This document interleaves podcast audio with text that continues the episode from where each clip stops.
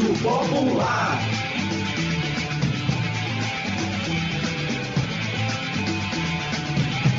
Estúdio Popular.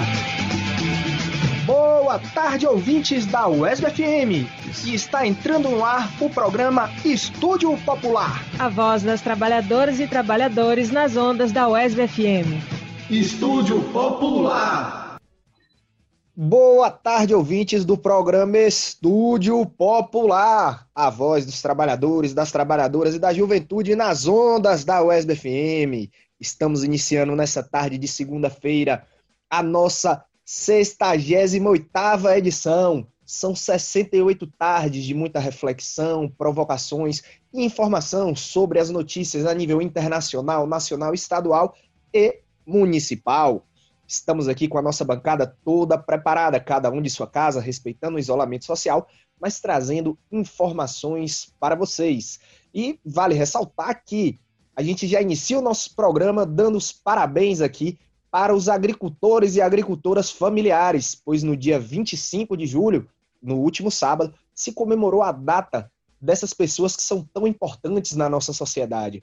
Os pequenos produtores, os agricultores e agricultoras familiares, aqueles que fazem com que os alimentos cheguem nas nossas mesas. Muito obrigado e um abraço muito forte para toda a zona rural de Vitória da Conquista, Belo Campo, Piripá, Jequié, Itapetinga e também e toda essa região que acompanha a UESB FM. Alô, Cláudio, alô, Larice. Alô, meu parceiro Carlos Eduardo.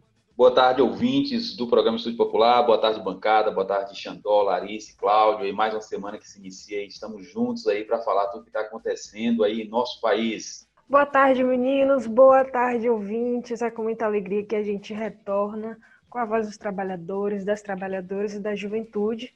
Desde já, saúdo o nosso Levante Popular da Juventude. A gente está fazendo um curso muito legal que é aberto para toda a comunidade. Quem quiser pode fazer, que é sobre as periferias do Brasil, a história que a história não conta. Então, pode procurar lá no site do Levante, que está disponível ainda para inscrição, e também no canal do YouTube. Muito bom a gente refletir sobre essas coisas que assolam nossa sociedade, né? Boa tarde e vamos junto. Boa tarde, Lari. Boa tarde, Xandó. Boa tarde, Carlos, ouvintes da UESB FM, do nosso programa Estúdio Popular. Nós hoje, no dia 27 de julho, no nosso programa número 68, que hoje está cheio de novidades, cheio de conteúdo. A gente tem um bom debate sobre a situação local, a situação nacional e estadual. Nosso quadro Roda Mundo. E também entrevista com a professora Celita Farel, acerca do Fundo de Desenvolvimento da Educação Básica, uma vitória importante essa semana para a educação, para os educadores, para os estudantes, pais, que foi a aprovação permanente né, do Fundeb na nossa Constituição. E aí você aí vai conversar com a gente sobre isso. E também no Viva o Povo Brasileiro, comemorando o Dia Internacional da Mulher Negra, Latino-Americana e Caribenha, vamos falar sobre Teresa Ribenguela.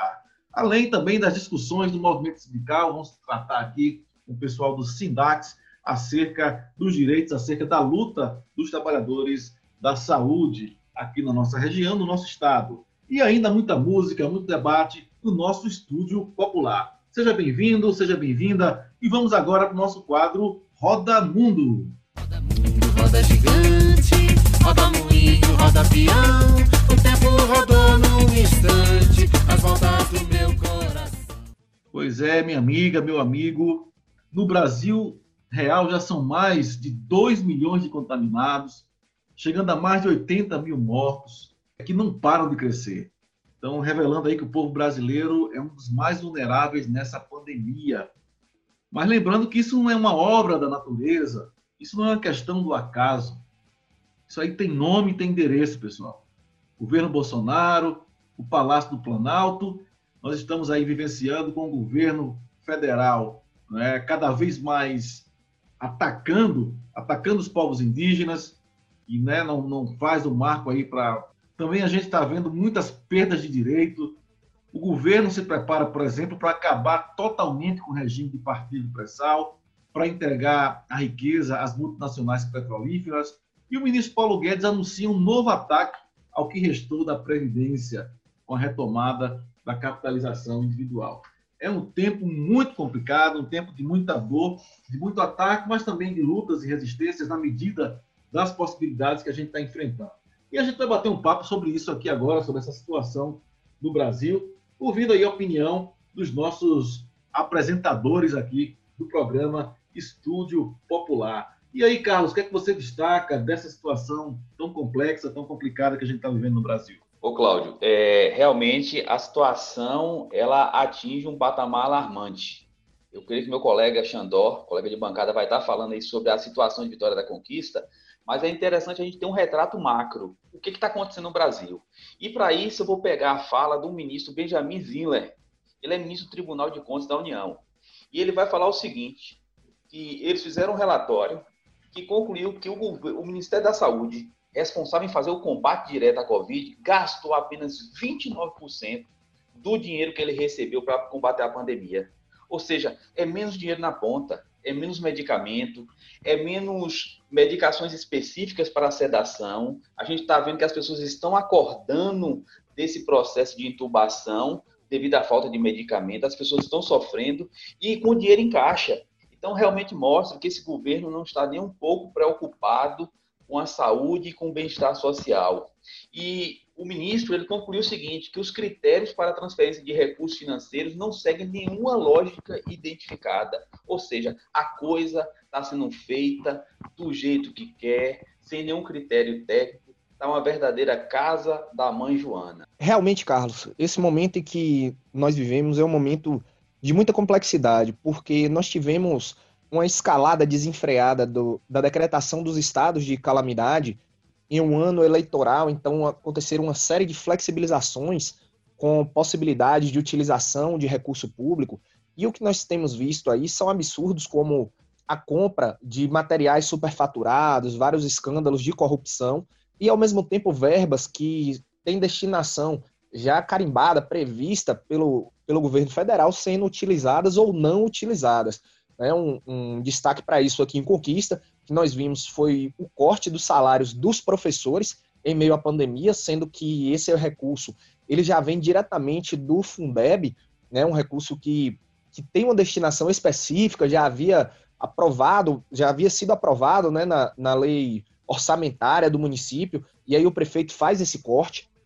Ao mesmo tempo, chega recurso para investimento na saúde e nós não vemos isso se desdobrando, por exemplo, em aquisições de EPIs, como nós vamos ouvir com a turma do Sindax mais adiante, essa dificuldade que a turma da atenção básica, né, os servidores aqui têm passado em Vitória da Conquista. E o pior, eu acho, ainda que é a falta de tato, né, a falta de sensibilidade ou de humanização dos gestores. Nós temos visto aí o Bolsonaro com essas brincadeiras, porque para mim não tem um outro nome, né? Aquela aquela cena lamentável dele dando cloroquina ali para Ema, né? E trazendo como se fosse a salvação para tudo. E, inclusive, o prefeito Erzen Guzmão navega também agora nessa movimentação de vender para a população que a cloroquina é o santo remédio que vai resolver os problemas. Mas nós não vemos ele dizendo, por exemplo, que em 17 dias nós aumentamos mil casos de infectados aqui em Vitória da Conquista. O que nós crescemos